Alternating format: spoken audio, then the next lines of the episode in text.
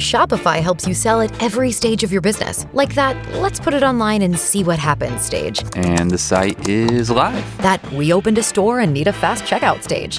Thanks. You're all set. That count it up and ship it around the globe stage. This one's going to Thailand. And that, wait, did we just hit a million orders stage?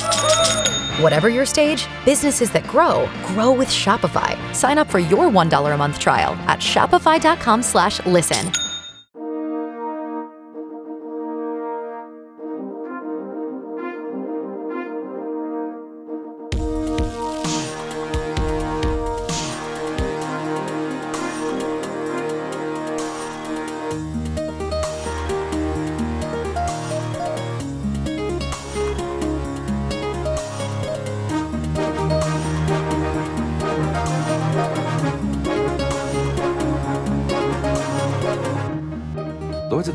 Proud to be brought to you in part by StarCityGames.com. Not only are they the home of the top content and coverage on the web, they're also the world's largest independent retailer for Magic the Gathering singles and supplies.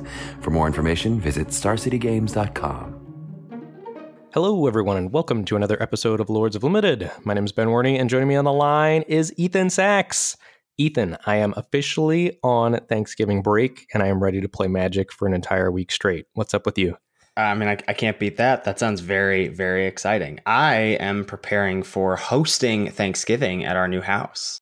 That sounds awful. That involves a lot of cooking, right? that does involve a lot of cooking, which is not awful for me, but I understand how uh, how that would make you feel. Yeah. We also need to check in on the trophy leaderboard because I have some exciting news.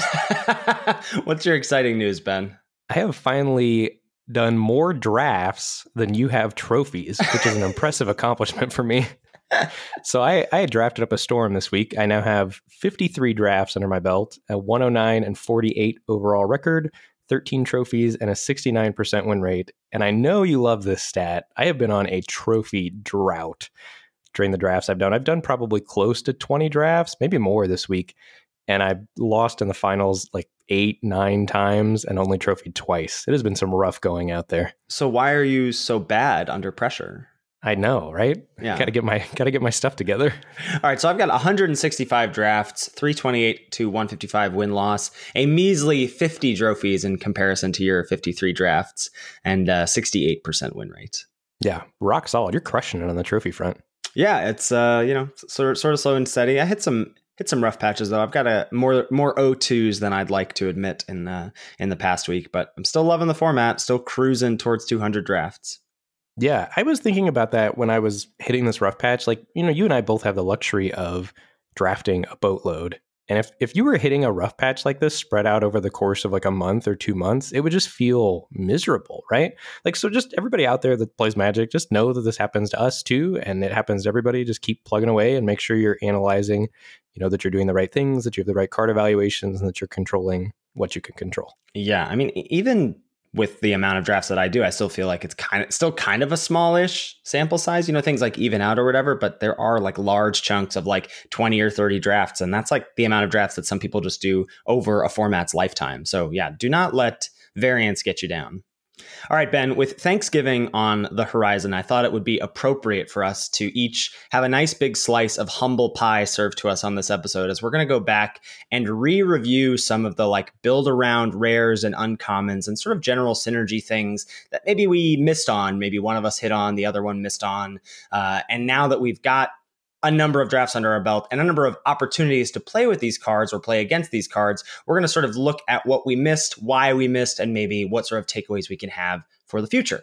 But before we get into any of that today, we got to take care of some housekeeping. First things first, talk about the Lords of Limited Patreon. Patreon.com slash Lords of Limited is where you can go to give back to the show if you so choose.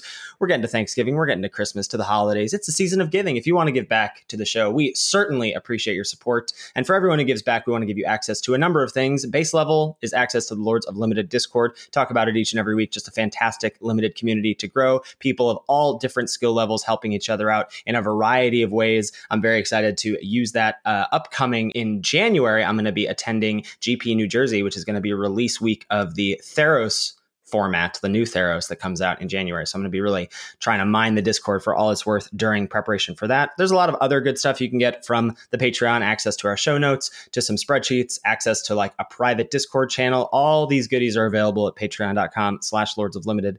And each and every week, we want to make sure we welcome our new patrons to the fold. So this week, we want to give a warm welcome to Thomas, Florian, Will, Brett, Alexander, Chris, Zach, Lucas, Powell, and Anthony. Thank you, thank you, thank you. We really appreciate your support. Yeah, speaking of Thanksgiving, cannot say thank you enough. Feel very fortunate and very blessed to be doing this podcast with you and to have, you know, content that people think is worth supporting. So thank you, thank you, thank you to everyone that listens, that tells us you enjoy, you know, our podcast when we play against you on Magic Online or support on the Discord, Patreon. You guys are all awesome. Agreed. Lords of is now also partnering with Coalesce Apparel and Design, Magic's newest apparel company. And as part of that, we have a gift code for you to get 10% off your order, which pertains to any apparel on their website. But what you're really interested in is our Lords of Limited merchandise, let's be honest. And that code to get 10% off is LOL all caps. As Ethan said, Christmas is right around the corner. If you want to maybe get that in in time for Christmas, would place those orders now, maybe for a friend, somebody at your shop that you think needs some Lords of Limited swag to really intimidate their opponents. Head on over to coalesceapparel.shop. Yeah, if you've been nice, you can get hashtag I'm with Ethan. And if you've been naughty, you can get hashtag I'm with Ben. Savage. Got him. All right, Ben. This week we're talking about build around. So I thought we'd do a build around table discussion here and look at a, a draft of mine. I literally lolled when I when I read that in the show notes. nice. That's just your perfect kind of pun humor. Span director humor. Exactly. All right. So, pack one, pick one. You see the following cards as options. Probably the only common worth speaking of is a common that I think we're going to be praising quite a lot today. Golden Egg, the two mana rock, comes into play, draws a card. You can sack it uh, to filter for a mana of any color or pay two sack it to gain three life. Moving on to the uncommons. I want to talk about all of these, Ben because two of them two of them are naughty and one of them is nice here. First up is Tournament Grounds. This is the land that uh, taps for colorless mana, or you can tap red, white, or black. Spend this mana only to cast a knight or equipment spell. Talk to me about Tournament Grounds, Ben. Naughty for sure. Naughty. This card I, I think it's just literally unplayable. Yeah, you had this. I I laughed also out loud at your tweet. You had this in a deck that had what four of the red white uncommon knight. Yeah, I was like, I was like, this has to be a time to play this card, right? I can play this eight mountains, eight plains. That gives me nine sources of each, so I can cast Inspiring Veteran on time, and I did have four of them. Yeah, and then you still got punished because your opponent was at four, and you had a Slaying Fire in hand, but not three red sources for your Slaying Fire. Yeah, I was like, oh, okay, this card is literally awful. It's just unplayable, and I think there's nothing more like butt scooching or like I just really want to make sure I win the match when my opponent plays a tournament grounds or goes like mountain plain swamp. it's just awful. All right, so tournament grounds naughty. Next up, we've got Oakhame Ranger. This is the Selesnya hybrid. For Selesnya mana for a 2 2 elf knight. You can tap it to give creatures you control plus one plus one until end of turn. And there's also the Adventure of Bring Back, which is for Selesnya to make two 1 1 white human creature tokens at sorcery speed. Also naughty. Yeah, I feel like I think you were Skyping in on a draft that I did, and I had it in my sideboard, and we could have cast it. And we had a lot of people asking in Twitch chat, like, why aren't you playing Oakhame Ranger?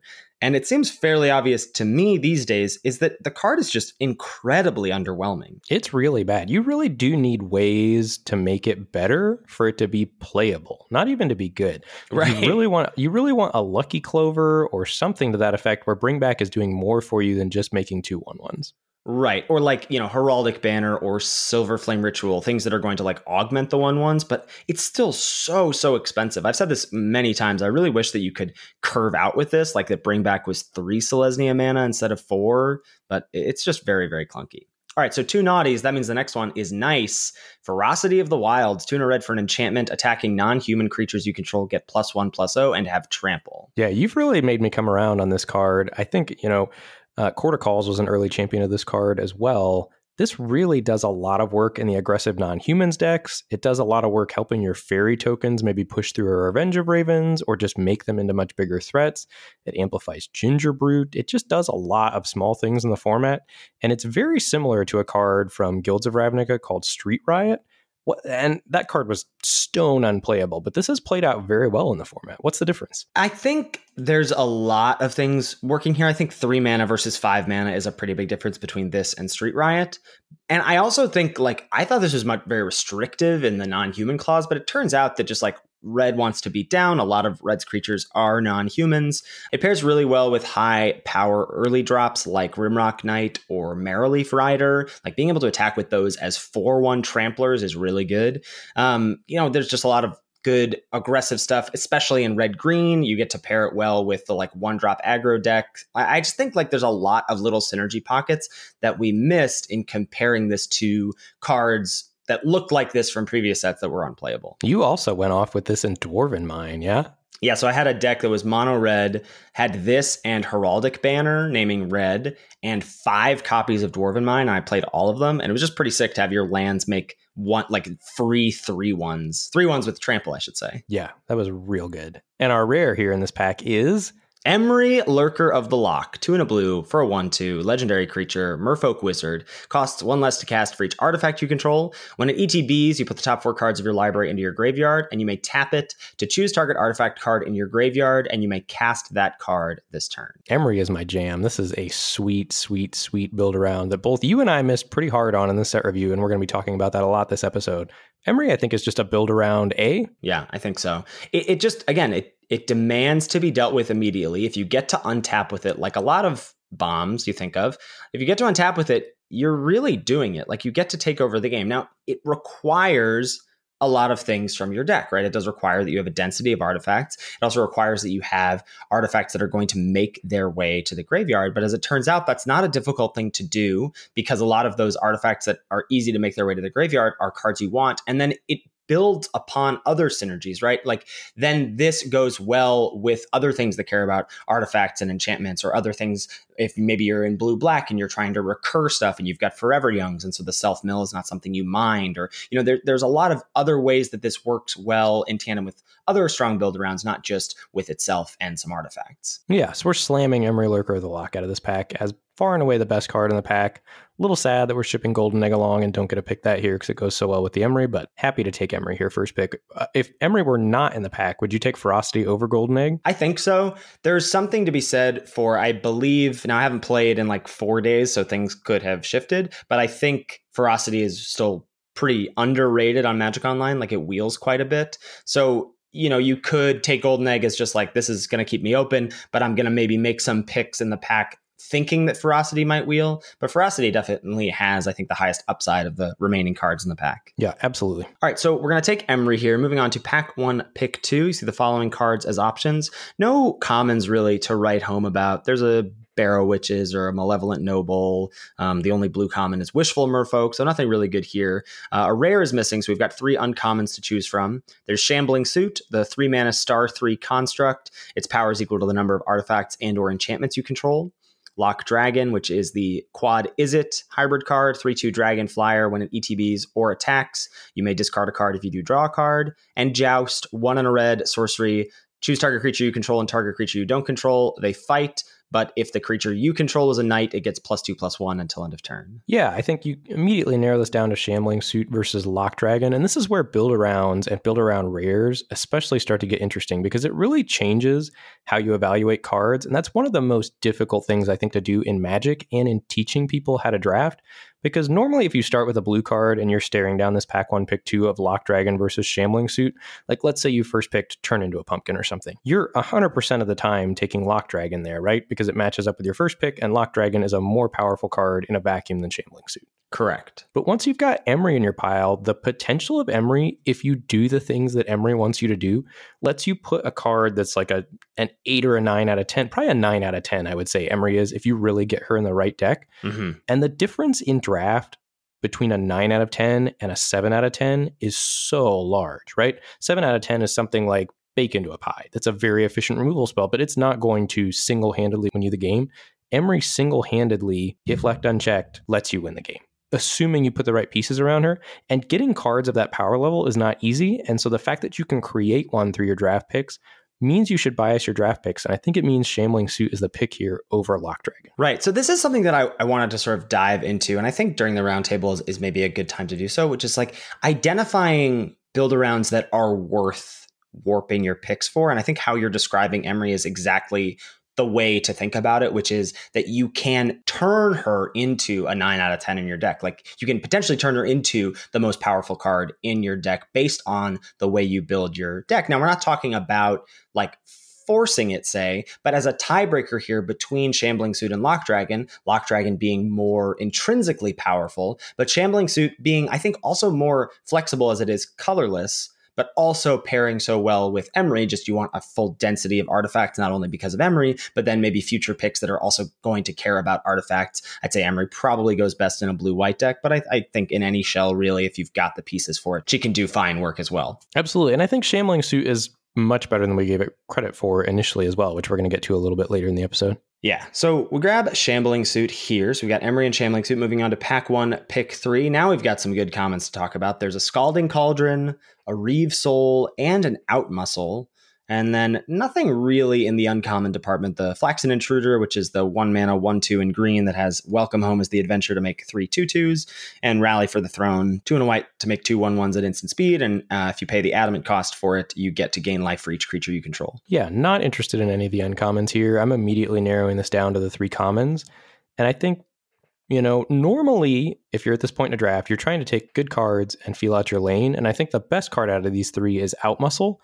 And so I think if we were drafting normally, I would be tempted to take Outmuscle here and just see what comes, would be taking that as a green signal that maybe green is open and be trying to feel that lane out. And I think initially you and I were advocating pretty highly for taking Scalding Cauldron early so that you could feel the lane out. I'm a little lower on Scalding Cauldron now, mostly because I think the rest of the world is a little lower on Scalding Cauldron. And once you get past the first copy, it's not nearly as good.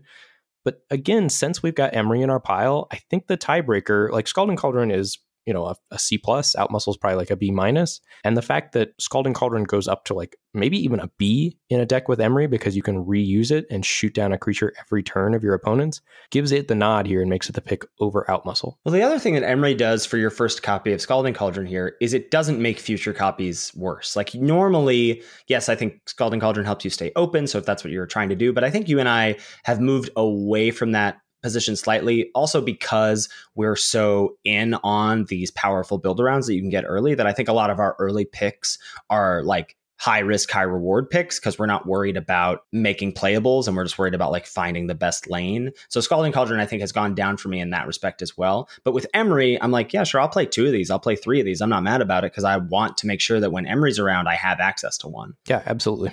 So that is what I grabbed here as well. Pack one, pick four. A lot of options here. There's four blue cards at common in the pack Witching Well, Unexplained Vision, Tome Raider, and Moonlit Scavengers, as well as two artifacts in Jousting Dummy and Gingerbrute. And then in the uncommons, we've got Turn into a Pumpkin, the three and a blue instant, return target non land permanent to its owner's hand, draw a card. And if you pay adamant for it, you make a food token. Yeah, so feeling great about where you're at right now and feeling very likely that Emry is going to make your deck, at least at this point. Yeah. And so, best card in the pack, I think that you name there is Turn into a Pumpkin. I think it's very close with Witching Well because you have Emry. So normally this would not be a close pick at all. You would just take Turn into a Pumpkin over Witching Well, unless you were in like, no, even in the blue red card draw deck, you still take Turn into a Pumpkin. Yeah. So I think Emry being able to rebuy Witching Well though for a single mana and get that Scry 2 is worth considering, but you probably don't need multiple copies of Witching Well, and you're likely, if blue is open, to see another copy of Witching Well. And so I think you just take the higher power level card here and turn into a pumpkin.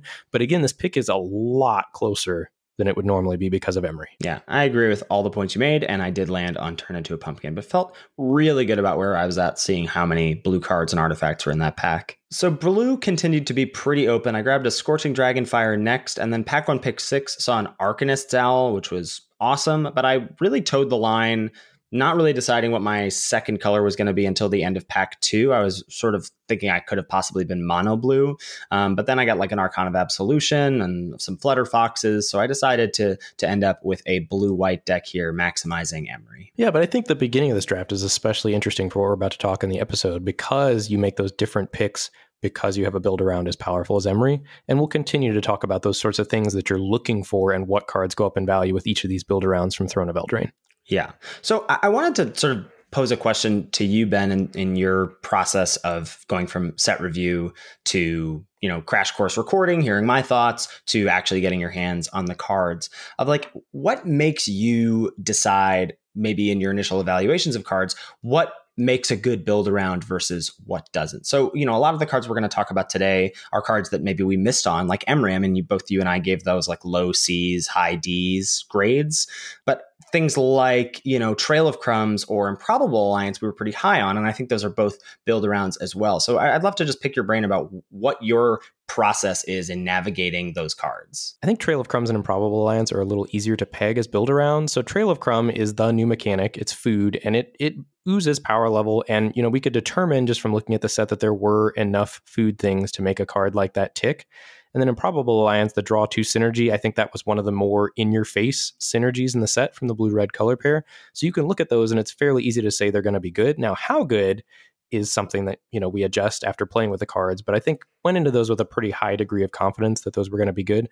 I think considering something a card worth building around would be something that I think can make my deck significantly more powerful than it would be without that sort of synergy. So taking something like Trail of Crumbs, you know if in black green food you have a Trail of Crumbs, you have a huge card advantage engine and Trail of Crumbs if you put it in the right deck again is going to be, you know, probably an 8 out of 10 when you get the right synergy pieces around it. So cards like that that you have the potential to make into high power leveled cards because those cards are few and far between. I think that's what I'm thinking about when I want to build around a card. And let's say there are cards like Emry that you sort of dismiss or give lower grades to in the set review. Then how do you change your evaluations of that? Are you opening it up pack one, pick one and going YOLO week one, let me give it a shot? Or are you waiting to sort of see it on the other side of the battlefield, see it in Discord, see it on Twitter before you start to go, okay, this seems to be gaining traction. If that's true, how do I change my pick orders if I see that card? I generally trust my first read of the cards. So initially, you know, I had rated Emry pretty low. I would not have taken Emry early and tried to build around it.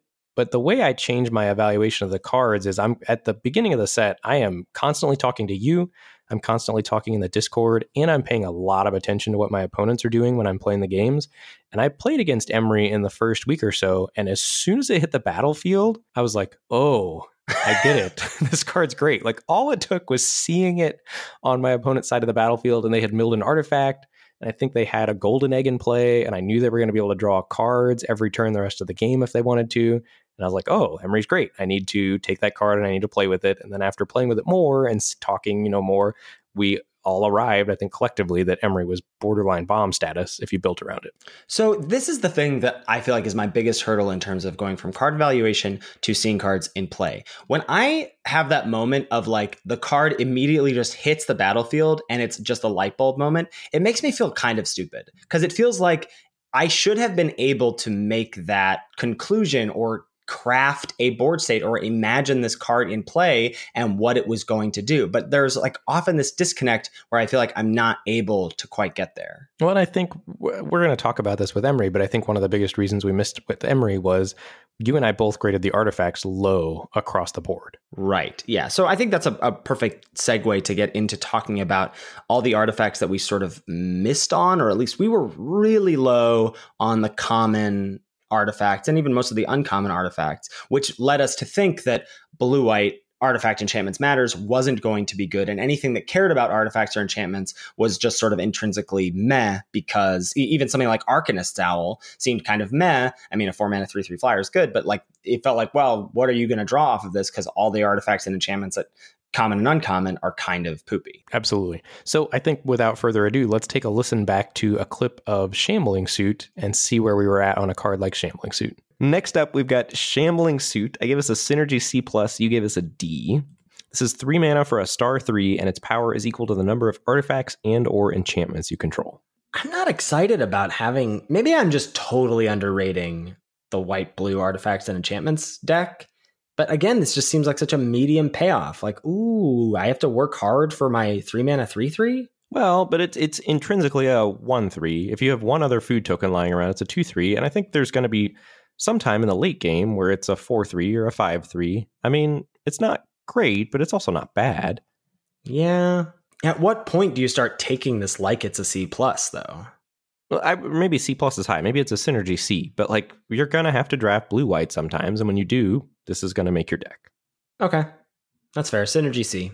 This is so embarrassing, Ben. it's it's a little embarrassing, and I do think it's better than that. Like I, my my wavelength was more the correct wavelength, but I think I even undersold it a little bit. If you make this card into a four three, you're really happy about it because finding the artifacts that are good are really key pieces to making that blue white artifacts deck tick.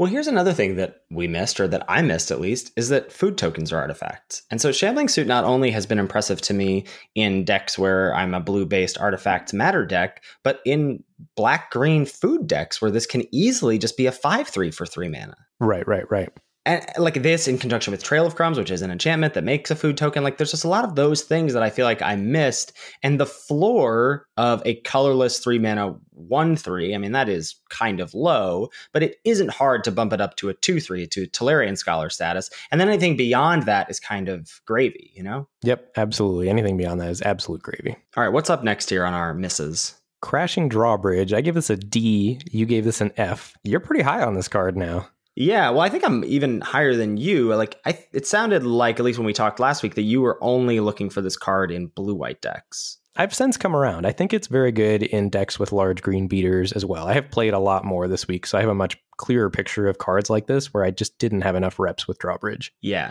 So I think the thing that makes Drawbridge impactful is being able to haste out or add haste to powerful green threats that are ahead of curve, like a 4 4 Witchstalker and then into like a 5 5 Paladin. Giving those haste does feel worth a card. And I do think now I just need to change my initial evaluations of cards like this. Like you remember what was the one the one mana one one in M19 that you could tap to give target creature haste until end of turn? It was Goblin Motivator, I want to say. That sounds right. But that card was like a really key piece to the red white aggro deck, and that wasn't a deck that I really was high on as much as everybody else was, but it was worth a card. Like there were times when I would see it on the other side of the battlefield and it, you know, struck fear in my heart. And I think Drawbridge does a similar thing. So I think this kind of effect tacked onto a card that then is like a relevant type in the format, in artifact. Like I think this is an effect that I'm going to look out for in the future and not be so low on.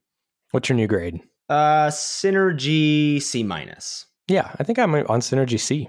Yeah, I mean the thing is, is that you only want one in the decks where you want it, and you just should be able to pick up one copy in the draft. That's why I feel like you don't need to give it a super high grade. But in those like green beef decks, I think you do actively want one. All right, next up is Gingerbrute. I gave this a D plus. You gave this a D. Yeah, so I think we were also, or at least I'll speak for myself, that this was a pretty slow learning curve for me in terms of coming to the appropriate grade on this card. Like there were many, many weeks where people were like, no, gingerbread decks are real. And I was like, this card is still garbage. So what changed for you with your evaluation of this card? Well, I think you and I both saw fairly early the pieces to the mono green aggro deck.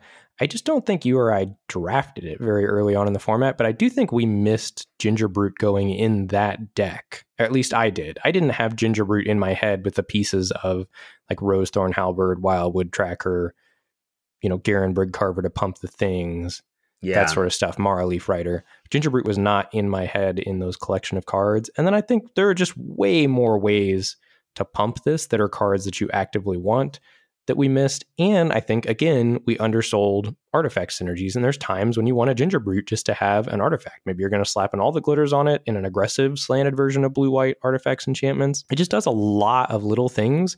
And a, a card that's that flexible, I think, has a lot of value.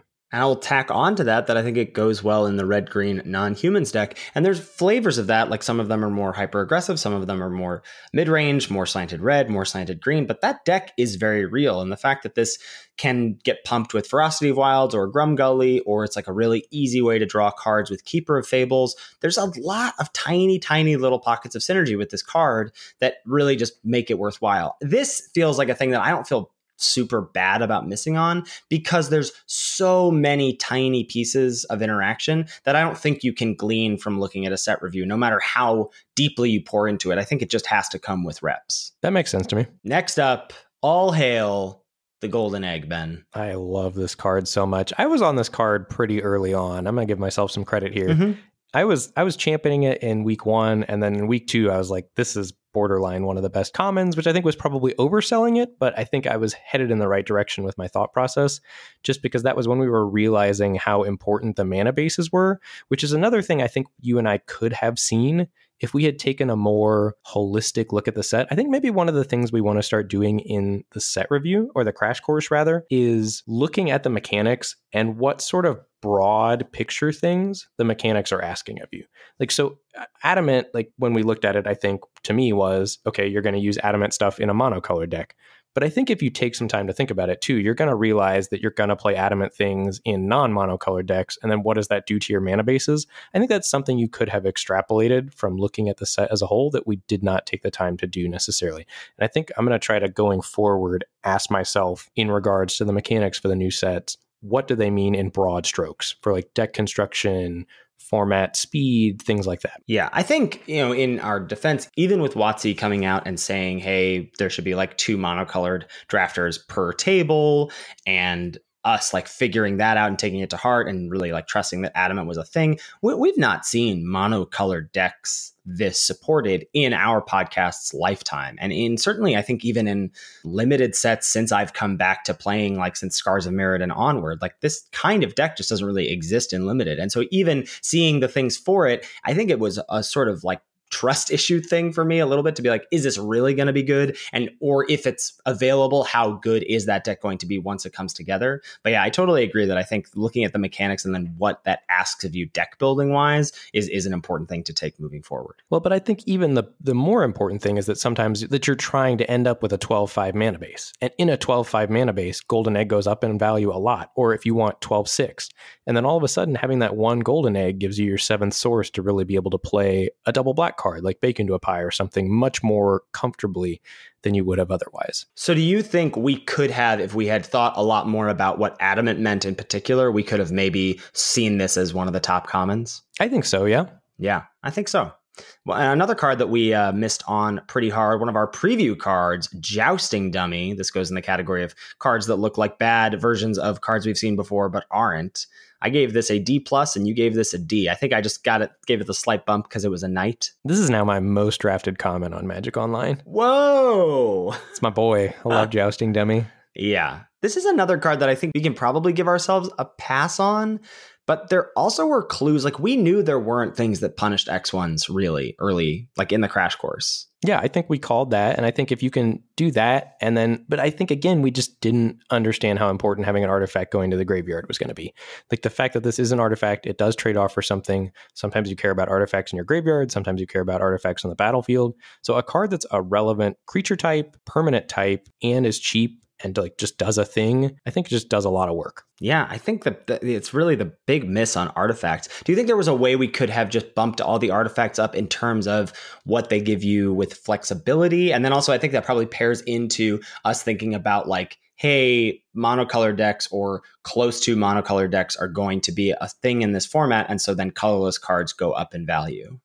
Right. I think that's something we could have seen. Yeah. Like I was pretty low on Hengewalker because I didn't think about Hengewalker as, okay, this is a good filler thing for a monocolored deck. It didn't really occur to me how much you were going to be scrapping for maybe your 20 through 23rd cards when you're going monocolor when it's not going super smooth. Right. Or seeing it as like, this is the like wheel payoff for the monocolor decks, which is really what it is. You're like, oh, I get to snap that up ninth pick, 10th pick.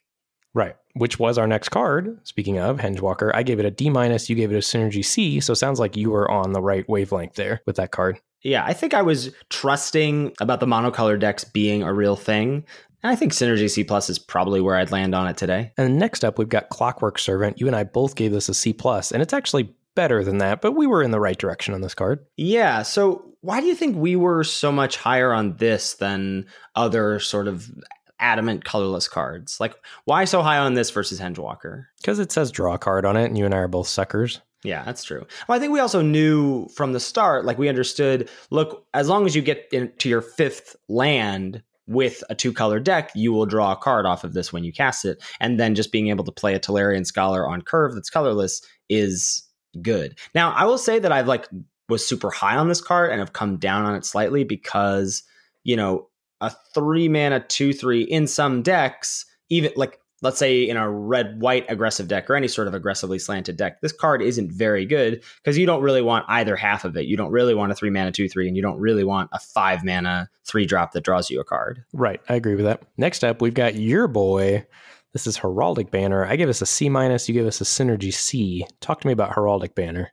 Okay, so the thing that I feel like I locked in on Heraldic Banner was you only want this in a monocolored deck. And I'm assuming that monocolored decks are going to be aggressive because that's a deck where you care about both halves of the thing. You care about it ramping you and you care about it giving plus one plus O to all your creatures. Anything less than that, I felt like wasn't going to be good. Like I didn't want to play this in a two color deck because I wouldn't think that it's worth a card to have a three mana rock that gives half of my team plus one plus O. But what I missed on this was that it does let you splash slash ramp. And it's an artifact, again, which cards care about, just like everything that we gave a low grade to that's an artifact just gets a bump up. But it also goes super well with token makers like Improbable Alliance or Mad Ratter or Stolen by the Fae. And those are all things that I think I missed on. I usually look for tokens in white and white doesn't really have tokens, but in other colors that does exist. Right. And I think we didn't necessarily know quite how oppressive Revenge of Ravens was going to be. And Heraldic Banner is really a way for those tokens decks that rely on the 1 1 fairies and the 1 1 rats to beat Revenge of Ravens. Exactly. We've got another clip for you here. This is sort of a package of cards, but one that maybe looks the most innocuous of the bunch. I certainly missed on this card. This is Witch's Oven. Let's hear what we have to say about this. All right, our last card here before we get into our top commons and uncommons is Witch's Oven, the Ethan Sachs card. Single mana artifact. Tap, sack a creature, create a food token. If the sacrificed creature's toughness was four or greater, create two food tokens instead. I gave this a build around C plus. You gave this a D. Yeah, I don't love it. Mm, yeah, if it's a free sacrifice outlet, it makes food tokens. It's good against people playing the like artifact and or the enchantment based removal. It's very good with my little one drop cat. There's not a ton of ways to like make food tokens repeatably. I agree with that assessment. I just don't know that this is like such card disadvantage to go about making food tokens. I mean, this is a whole card. Like, are you really telling me like how many creatures do you have to sacrifice to this before you're happy about using it as a card? Oh, I don't know. Yeah, that's like a great three, question. four, five. I mean, like there's a there's a green uncommon that makes three food tokens potentially, and I'm not excited about that card at all. And that doesn't take any work. Oh, I'm very the one that can also be a seven seven. Well, I'm excited about the seven seven portion of it, but I'm I'm less excited making about food. Yeah, no. I, I don't know. I like. I maybe this is just bad, but it seems like this could slot into a black green grindy value deck. It could even slot into maybe like a blue black. I'm trying to fill my graveyard deck if I can use the food tokens, but maybe it's just too too slow. Well, you haven't answered the question. How many food tokens do you have to bake? How much baking are you doing before you're happy? I, I don't know. I that, that I think it depends on where what I can do with those tokens. But like I could see uh, the potential of like making three or four and being happy with it. I, I think I would be much closer to four to five. Okay. Yeah, maybe this is just too bad. I just want it to be good. I think that's it. Man, I was so aggro there in that clip. Yeah. I, I, you really put, put me up against it on, on a lot of those cards. I think the point system brings out the best in me, or the worst, as it were. yeah, there we go. so here's a thing that I want to talk about in the broader scope of this format, which is food tokens. And I think this sort of dives into like the oven, cat, sorcerer's broom life that we sort of missed on. But food tokens were hard to evaluate for me. I think we were like, does this mean that aggro decks are going to be terrible because everyone can gain life? Or is this just the other end of the spectrum where it's way too slow to be able to spend two mana to gain three life? I think the truth is somewhere in the middle, but I do think we were on the right track because my, my stance going into it was that food was not going to make aggro unplayable. And aggro is alive and well in this format, as we have seen week after week. Right, because it, is a very significant cost to pay two mana to tap and sacrifice your food, which is something that's awesome about you know the the oven that we missed in tandem with broom. I had no thought of Witch's Oven doing anything with Sorcerer's Broom. We sort of missed the Holy Trinity here, but the fact that you have a free sacrifice outlet then to be able to pay six to make two brooms is pretty big game. Yes, absolutely. As I was, you know, looking at the cards that we missed on and thinking about where my head was at at the time, I think a lot of the stuff that we're going to get to when we look at the the build around rares in a, in a moment is that a lot of my feeling or a lot of my hesitancy about cards like this, like broom, like oven, I often feel like I'm like this is too slow. It reminded me of our grading of City's Blessing cards from Rivals of Ixalan. Now, Rivals of Ixalan was sort of just a much slower format in general, in that like it wasn't really a curve out format. It was really like you just loaded up on three drops, that sort of thing. But it was not that hard to get to the city's blessings if you were in, you know, those Esper based decks. Now, for folks who didn't play Rivals of Ixalan, City's Blessing was a thing you got when you had 10 or more permanents uh, in play. You got this token that was the city's blessing, and then that like augmented a bunch of your cards. I think pumping three mana into Sorcerer's Broom or pumping two mana into food tokens just like seemed quote unquote slow to me. Kind of how like Folio Fancies was underrated. Like you just look at it and go, well, you're just spending three mana to do nothing. I think we have a lot of like not maybe worst case scenario mentalities around a lot of these cards just going well under duress of my opponent going two drop three drop four drop can i do these things and the answer is no but the the actual reality of those situations is much more gray. It's much more like maybe your opponent went two drop into four drop, but your three drop length or two drop or things like that, you know? Right. Well, I think some of it stems from, you know, the cards that we miss the most on is the cards just fail the quadrant theory test so hard. But I think we maybe need to get beyond that a little bit when we're evaluating some of these build around rares. So, in the sense of what? Like just being more optimistic about them, like in the sense of Ryan Saxe's attitude of being optimistic with aggro decks or something else? Yeah, I think that when the when the when the power level is there, like if you can see so something like fire has been mentioned, but we're getting ahead of ourselves here a little bit. when you can when you can see that the power level is there if you get to this certain situation. I think that's when maybe we need to deviate from this card as a do nothing enchantment and try to look at, okay, well, how do we get it to do its thing? Because its thing is really powerful. Like there's times when the setup cost is worth it, right? And Sorcerer's Broom, you know, three mana to make a two one is really slow, but it's all upside, right? If yeah. you if you don't need to make the two one, great. Your Sorcerer's Broom was a two mana two one artifact that wasn't, you know, as a non human, which is great in the format already. And then if you go off with it, it could potentially win the game. Yeah, for sure. All right, well let's let's talk about these rares, baby. The the ones that we were maybe hot on, cold on, and then just totally whiffed on. All right. So first up is Emry. This is the one we talked about in the roundtable today. I gave us a build around D plus. You give us a build around C. I think this is a less controversial one now. I think the community at large is sort of in for Emry being a build around, you know, at least I would say high Bs, if not build around bomb status. And I think the reason we missed on Emry, as we alluded to in the beginning of the episode, was that we were low on all the artifacts. That's why we took the time to go through all those artifacts and sort of talk through why we missed and maybe what we could do to avoid that in the future. And I think if we had graded the artifacts appropriately and maybe seen the synergy with Cauldron and Egg that are good artifacts that already want to go to the graveyard, I think we should have been higher on Emry. I agree with that. Next on the list is again, I think a card that's not super controversial in the community at large. It's Folio of Fancies. We're going to hear what Ethan and Ben of the past had to say about Folio.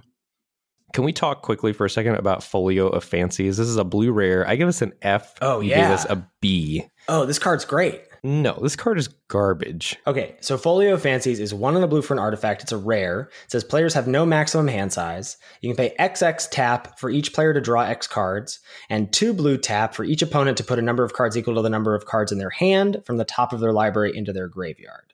This is like Grindstone or Millstone. This is so bad. Here's what's going to happen with this card you're going to pay six mana to have each of you draw three cards. And then your opponent is going to spend their mana to play things that kill you while you're trying to spend more mana of yours to activate this, not advance your board and mill them out. And they're going to kill you before you get there on milling them out because they're going to be deploying the cards from their hand because they're going to be hitting their land drops because you're giving them cards. I'm not activating this first line of text like almost ever. Maybe once, like after they're out of cards in their hand. But like I'm just looking at, it, at this as a mill card. So you're you're doing what? Two blue target player puts what two cards into their library? Yeah, you mill you mill them a few times, and maybe you give them some more cards, but it's on their end step, so you get to untap and do stuff. Look, I, I think blue black is trying to get people to have like seven or more cards in their graveyard. This helps you do that. I feel like this is a maybe I need to give it like a build around B, but this seems like it could be a win condition. Maybe I'm totally wrong about how much I can mill my opponent with this, but I don't know. that's what that's what I think. I think your opponent's going to be emptying their hand if you're ever giving them cards, they're hitting their land drops and they're able to cast all those cards, right? Because you're not going to be doing this until the late stages of the game. I guess that's true. Like, why, I'm not. I play this on turn two, and then I can't really activate it for a few turns anyway. This card is bad. All right, you're right. I will go to a D for this card. Thanks a lot, Ben. I didn't know that we could dip into rares and just call people out like that. Unbelievable. so savage. Wow. Ben, you are ruthless. I know. That's what I was thinking. This point system brings out the worst in me. so until I think I sort of had it right until I decided it was also a D. Yeah, I think you were absolutely right about this card. And I think the things I missed were one, the presence of like cheap interaction, like Merfolk Secretkeeper, and so tiny that you can draw when you make both people draw, and you can use less mana than your opponent to keep up with blocking or negating their threats. And just how how real the mill deck was and how quickly it could mill people out. And I think which is shocking for me because normally I'm all about trying to make a mill deck that's not even really there. Mm-hmm. And it was actually there this time. And then I think the other thing that I missed was that you could activate this in the draw step uh, to sort of get an extra card along the way, and just how quickly, if you played it on turn two and you just activate, activate, activate, that it milled your opponent out. Right. I think that goes along with like thinking about it in sort of best case scenario what you could do with it and there have been certainly times when my opponents have played it or i've played it and i felt like i can't afford to activate this but the truth is much more in the middle of those scenarios. And I think certainly then making those deck building considerations or drafting considerations of like Merfolk Secretkeeper and So Tiny. So Tiny, I think, is the real key so that you can on turn four activate this and have ways to interact with your opponent stuff that's the really important stuff and then uh, yeah just as as you talked about just to touch on you know mill is always some sort of like niche archetype in limited there's always like a couple cards that have your opponent put some number of cards from their library into their graveyard. And the deck is just by and large always bad. And this format, I think certainly Arena doesn't help that. Arena gives a sort of warped version of this deck. But this deck is real and didn't say please is very real and Secretkeeper is very real in conjunction with Run Away Together. Um, even that like overwhelming apprentice or whatever it is the one two in blue that mills two like that sometimes has a place. So all of that i think we kind of get a pass on just because mill i think the, heuristic of mill is not a good archetype in limited is generally correct but here it did break the mold. Right. Well and i think we underrated just how backbreaking this was in a control mirror. Like this card is just great regardless of what else is going on in a control mirror. And how it punishes like one of the mechanics which is drawing multiple cards a turn yeah, that too. Yeah. Next up, we got Midnight Clock. I gave this a D. You gave us a Synergy C. Uh, what sort of synergy was going on there, bud? I don't know. I don't know what I was thinking. Like, mana rocks generally have applications in limited, even the three mana ones, but especially in blue, where you just have a lot of card draw. And at common, we have Witching Well and Unexplained Vision. So I don't really know what synergy I was looking at. The fact that this is ramp and a mana sink and a payoff all in one. This just feels there. There isn't like you got to put this in the context of the set sort of thing. Like I just missed hard on this card. Well, I'll tell you what I missed. I missed that this triggered on both people's upkeeps, and as soon as I knew that, probably would have given it a C plus B minus, and I still think I would have been low. This card is just an A minus B plus. It's it's very good. Yeah, it's so weird. Like I'm so always loath to give cards a minus or A level grades that aren't like actual bomb status. And this is about as close as you can get with just like an artifact that taps for mana. It's better than all the uncommons. It's better than Syr Konrad. Yes, 100% agree. Next up, we've got Fires of Invention, my pet card. We're going to take a listen to this clip. I am going to throw another pop rare quiz at oh, you here. Come on. Oh, this is oh good. I wanted to talk about this. I am loving Fires of Invention. Yeah, I think you're very wrong about this. So I give us a build around B plus, and you gave us an F. Fires of Invention is an enchantment for three in a red. You can only cast spells during your turn, and you cannot cast more than two spells each turn. You can cast spells with converted mana costs less than or equal to the amount of land you control without paying their mana costs. Ben, this doesn't draw you cards. This is just card disadvantage, and it just makes stuff cheaper. This can't be worth it. But if you put card draw in your deck, so picture this. Ugh, let me ask you this. I can't I can't believe you don't love this card. I see so much potential here. It's such an Ethan card. No, ugh. So you play this on turn 4. Turn 5, you cast a card draw spell and play another spell. And then you're just off to the races. And you're playing two cards every turn because you're hitting your land drops because you're drawing cards. If this is in your deck with card draw and you hit this and cast a card draw spell after it, you're playing two like four plus CMC cards every turn. No, that assumes that your deck is full of like four drops and five drops. How many draw threes can you put in your deck, even with this? That's the dream, right? Yeah, but I think that dream is a nightmare. No, I, oh man, I really want to make this card work. I can't wait for you to show me your 3 0 or 7X or 5X deck that had this, this in it, but I don't think it's going to happen. Well, it did happen. In my defense here, and you just totally nailed this card from the beginning, the thing that makes this card great is something you didn't mention, which is mana sinks. Well, and I think the other thing that we didn't explicitly mention is that when you play this on four, you get to play another card the turn you play it. So you don't have Right. to take a turn off to play it. And I knew that. I just didn't say it in my argument there. Yeah. So I think the thing that really makes this card tick, and you know, it didn't take long. We, I think it was in the uh, streamer early access event that we were both part of, uh, sponsored by WotC, where you had this in one of your sealed pools and went off. I think you went six three with the deck, and it, it didn't. I was just like, oh, he's doing it. I see why this card is powerful. But the thing that really makes it tick for me is Merchant of the Veil at common. Right. Because then you almost triple your mana on your turn. Right. I mean, you get to rummage away all excess lands. Like ideally, you probably just get to six, and then you can like double rummage when you don't want the lands or find the impactful spells. So you're using your mana plus getting to cast two spells per turn. It's really busted. I mean, th- like mana sinks like Merchant or Improbable Alliance or Spinning Wheel. Spinning Wheel, exactly. Like that's what really makes you go, oh, I just used like 16 mana in every turn cycle. And that's how you just really blow your opponent out of the water with this card.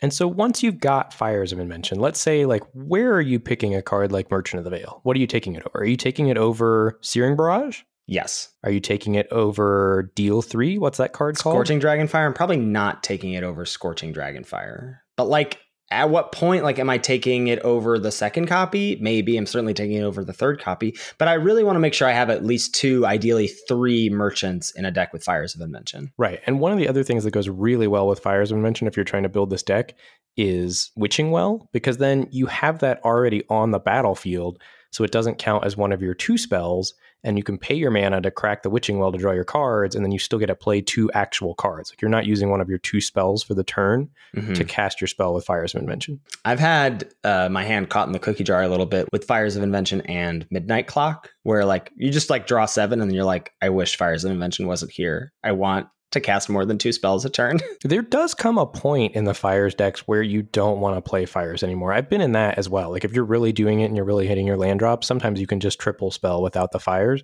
but it is very powerful when it comes down on turn four. a turn into a pumpkin goes a long way in that scenario where you're just like, I would like to pick this up for a few turns and then I'll replay it later. Right, absolutely. Yeah. So I think things you're looking if you want to build around fires is card draw and places to put your mana. All right, so I want to put you on the spot here a little bit again, which is why do you think you nailed this card? And like I missed on it. I think a lot of people are still sort of maybe down on this card. I, I get a lot of people coming into Twitch chat, seeing it in my pile and being like, what are we doing with this card in limited? Like, why do you think you saw so clearly how this card worked? I think I knew that the turn that you played it, you could play another spell.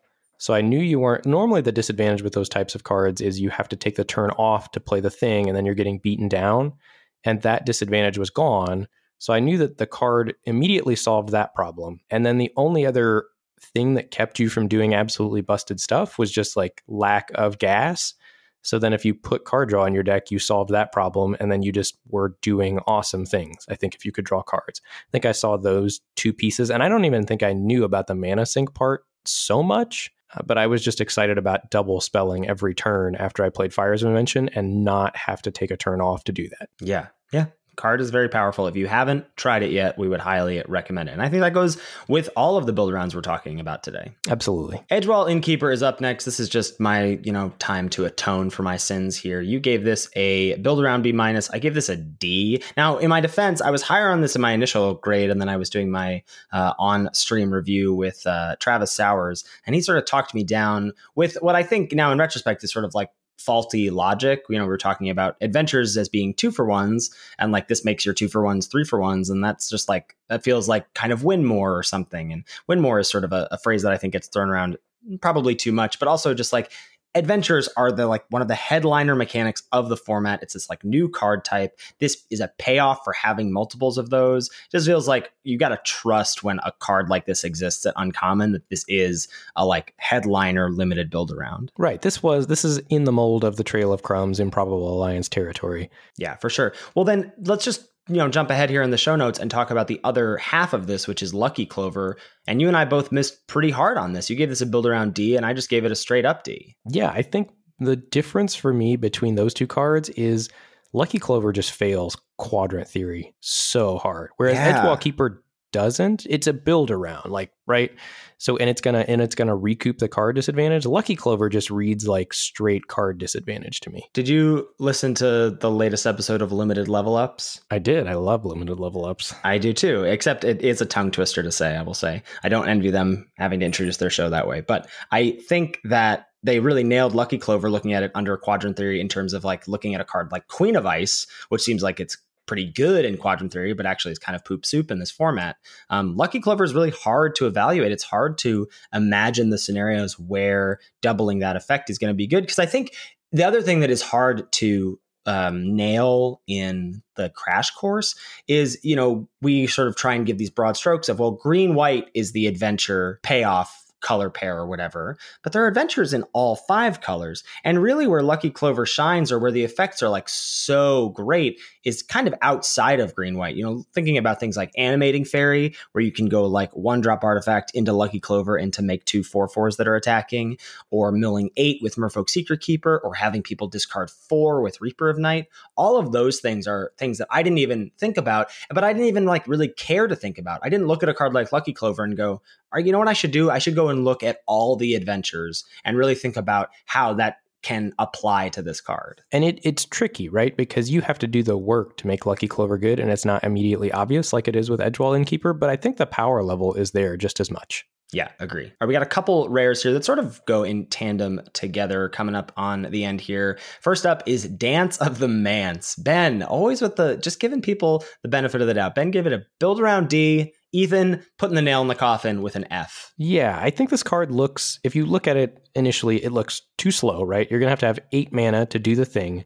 And we thought all of the artifacts were pretty bad. But I think what we didn't give this card credit for is if you do do the thing, you probably win the game. That's really hard, though, to give that kind of grade or that kind of confidence in a card that you're essentially saying is an eight drop. Right. And it's an eight drop that you have to build around. Right. You have to put you have to put it like so setup cost super high, right? But if you pay the cost and you do the thing, you win the game. Yeah.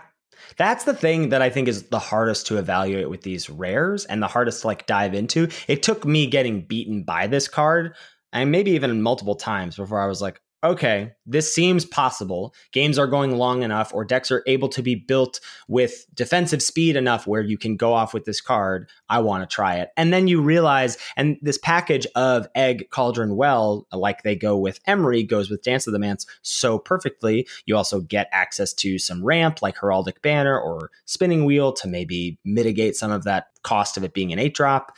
Um, but it's a hard card to wrap your head around in a vacuum. Well, and I think we should say with a little bit of a disclaimer here, this is less good than Emry and Fires, I think. And certainly Folio. This is the most finicky and the most tricky to build around. Yes, but is still a very like what would you give it now? Build around B, build around B plus? I mean, I'm giving it a build around an A plus. This is train wrecked so many of my drafts. Well, the thing the thing that's happening for me recently is like every draft I either see Dance of the Manse or Fires of Invention or like Fae of Wishes, and I just feel like I'm like, well, if people are going to let me do the sweet thing over and over again, I'm going to try and do the sweet thing. right. So realistically, it's probably a build around B minus, build around B. Yeah. I mean, you you want to be in this is I don't think proper drafting is taking Dance of the Manse and drafting the artifact deck. I think you want to be in the artifact enchantment deck already, like have blue white be open and get past Dance of the Manse. I think that's the responsible way to do it, but Dance is very good and I think worth building your deck in a way to try to maximize it. I agree. The other thing I missed about this is you can pay X equals six without having six targets. Like you don't have to get six targets in your graveyard before you can do the thing. You can have four artifacts there and just pay X equals six and get four four fours. Right. And I think the other thing to miss that is, you know, you also don't have to do it for six. That you could just have like an enchanted carriage. I mean, I guess that's five, but you know, you could have something that you'd want to get back, plus like a couple eggs that are going to then draw you a few cards, and that's also a fine way to spend five or six mana. Right, absolutely. And I think so if you have Dance of the Mance, similarly to Emry, eggs go way up in value, scalding cauldrons go way up in value, artifacts, cheap artifacts like jousting dummy go way up in value that you can trade off, and ways to loot and or sacrifice artifacts. Like if you get a witch's oven, and then you can sacrifice then your artifacts that are on the battlefield and then know that they're going to get to the graveyard so that you can bring them back with the Dance of the Manse. All of those things are very real. All right, next and last is Doom Foretold. We both gave this a straight up F. Yeah, this is the worst of the build arounds here, certainly, but this is playable. Right. So, again, uh, things that I was thinking about when I evaluated this card. Too slow came into mind. Like, edict effects aren't good in limited, and symmetrical effects aren't good in limited. But at worst, really, you can always just sacrifice this. So you're, you know, paying four mana to make them sacrifice their worst creature, which is probably a two drop. You know, you've paid a four mana removal spell to kill a two mana creature before. That's not the worst. But the aspects of like how do you break the symmetry here, I think were things that I didn't explore before just writing this off as an F. And there are ways to break the symmetry with two for ones and things like Foulmire Knight, if you can like draw a card and then you have it as a cheap thing that you can sacrifice. You know, even Lonesome Unicorn is something where it's like, well, you can't sack the token, but you can sack the unicorn and you're sort of getting a two for one. Golden Egg being the best of the bunch here, as it just is like it sort of does the thing that you wish your food tokens could do, but can't because they're tokens and not permanents. But egg, you know, replaces itself and then you can sacrifice it. So those ways to break the symmetry are present. And I didn't really even like try and dive into it, which is surprising because one of the favorite things that I like to do in Cube is like uh, braids or smokestacks, which are these sort of like symmetrical, quote unquote, effects of sacrificing permanents. But the idea is how do you break that symmetry to your advantage? Rip braids in the Vintage Cube. I think that was one of the reasons I didn't play Vintage Cube a lot last time around. Really? Yeah. Wow. Yeah, rip braids. I mean, it's bummer. Maybe, what if Doom Foretold comes around? Will you be in on it then? No, it's nowhere near the power level of braids. No, not at all. And a lot of the ways to do it in Cube is like making tokens with Bitterblossom or whatever. Right, right, right. Absolutely. So what what grade are you giving Doom Foretold now? I think I'm giving it a build around C plus. Like it's still not something that pulls me into white black, but it is something that if I'm in white black or have the ability to splash fairly easily and I have those ways to break symmetry that I am interested in playing. Like I now just think this is a card that I can put in my deck and be happy with. I think I would give it a build around C minus C. I'm not quite that high on it, but I also have not played with it yet. I've only played against it and it has locked me out of the game hard once. Yeah, I mean there there are definitely times when you play it and it's just awesome and there are also decks that are like just really like sort of pre-board against it. And those are times when you really need to side it out aggressively, which is why I wouldn't put it into like the B range status because you that just can't be where that card exists. If some matchups you're like, I need to take this out. That can't be where your like crux of the deck build around exists. Right. And I think the next level up moment is once you realize these rares are worth building around and are very powerful certainly the ones that are in like the you know 8 out of 10 9 out of 10 range like fires of invention or Emry or Dance of the Manse. Right. Dance of the Manse is not so much. Dance it's of the Manse so is probably, good. I mean when you when you do it it is, but it's a lot harder to do. Yeah. I think is figuring out how during the draft portions the card evaluations changed. And I think you got a little bit of a picture of that in the roundtable. And certainly I think you need to take those cards more aggressively. Like I can remember a draft where I was doing this and you were on the line and we took Golden Egg over Syr Elenora twice. And both times you had to twist my arm to do it.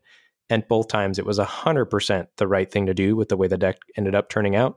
And, you know, raw power level, Sir Eleanor is probably like a B, right? Mm-hmm. But the cards get bumped up so much that go well with these cards because your whole deck then starts to tick. So once you get the card, I think, especially with build arounds that are very powerful, you need to go hard and you need to be willing to make unconventional draft picks. And I think that's part of the way you learn, right? There's there's no way to really say, okay, like to teach you, okay, once you have this, then you take golden egg over this. Like there's just too many moving pieces. But Yeah. you need to be willing to, as a drafter, push in these types of directions and then you figure it out by trial and error. It's sort of like Cube, right?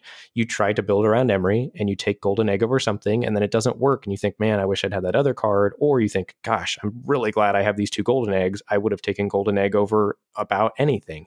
And just doing the thing helps you get your own experiences to teach you where those breaking points are for how much to lower or raise the values of cards like Golden Egg or Scalding Cauldron. So I think looking at a bunch of these like you know niche build arounds or you know revisiting our card evaluations may feel like hey this doesn't apply to me. Like i'm only drafting the format you know a dozen or so times. I don't really hit it hard on magic online or arena. I'm more of an lgs player. I don't know. Like maybe you think that this is sure for you guys who are doing like 50 75 100 drafts this makes sense for you but how does this apply to me and i think there's a, a, number of things to consider i think one if you aren't doing this if you're not risking or maybe thinking about these like high risk high reward build around payoffs i think you're sort of plateauing as a drafter in terms of unlocking the power level of decks available to you. And now I think Eldraine is sort of unique in the fact that there are so many avenues and they're all very good. And one of the reasons is the cool build arounds that exist at rare and uncommon. Next up, I think then you need to, if you don't have the opportunity to have the reps, really then think about what are the sort of optimal or think about it optimistically of if I were to draft this rare, what kinds of cards would I want to support it at common? And then how is that list different than my list of top commons in the set or top common in that rare's colors or this optimal color pair etc and i think once you think about that then you can start to sort of structure things a little differently throughout the draft or anticipate how things are going to look for you a little differently throughout the draft. And that's where you get to those picks of like i'm going to take shambling suit here over Loch Dragon or i'm going to take golden egg over Scorching Dragonfire or Syr Elenora, things like that. That's when you really get to build those decks that are greater than the sum of their parts. And those are really where these cards are going to shine the most. Right. Well, and if you're only somebody that drafts the format 15 times, maybe you're not going to be the person that discovers that Emry Lurker of the Loch is busted. But once you listen to, you know, you're going to be consuming content, you're going to be listening to us, you're going to be listening to limited resources. And once we tell you, hey, we can confirm this is good, you know, you just need to think about the cards that go with it and how they change. And I think you should in one of your 15 drafts try to do that because realistically, like I- have gotten to play with Emry, what, like maybe three times in 50 drafts or something. Mm-hmm. It's not like the people that are drafting millions of times get tons of reps with these cards either because they are rares. I mean, so I think you're missing out on some equity if you're not willing to take a chance on these build around rares and try to figure it out for yourself. And then once you maybe hit or miss in this set, it also gives you experience for how to weigh those types of cards in future sets. I mean, it's going to be different cards, but it's going to be the same type of sliding scale. And the more you practice building and drafting with build arounds, the better you're going to get at it. Yeah, I think my biggest takeaway from looking at the artifacts that we missed on and sort of just that archetype as a whole is again something that I think we've used as a takeaway in previous sets is trusting WotC and designing the set for limited and that like just being like maybe this looks bad but I'm going to go in in a more optimistic viewpoint. Yeah, absolutely. All right, I think that's a great place to wrap us up. Go forth Draft Fires of Invention, Draft Emry Lurker of the Loch. Thank you, as always, to Salty Pretzels for our intro and outro music. Make sure you give that a listen. You can check us out on Twitch and Twitter. I'm at twitch.tv slash Lord Tupperware. Ben is at twitch.tv slash Mr. Metronome. Mr. is spelled out. We're both under those same usernames on Twitter, and you can tweet at the podcast at Lords of Limited. If you've got any feedback or any questions about the show, shoot us an email at lordsoflimited at gmail.com. Thank you all so much for listening. Thank you for your support of the show in whatever way you do, for listening, for patronizing, for tweeting about us. We hope you have a wonderful holiday this week if you are celebrating, and we'll catch you next week for another episode of Lords of Limited. Happy Thanksgiving, everybody. See you later.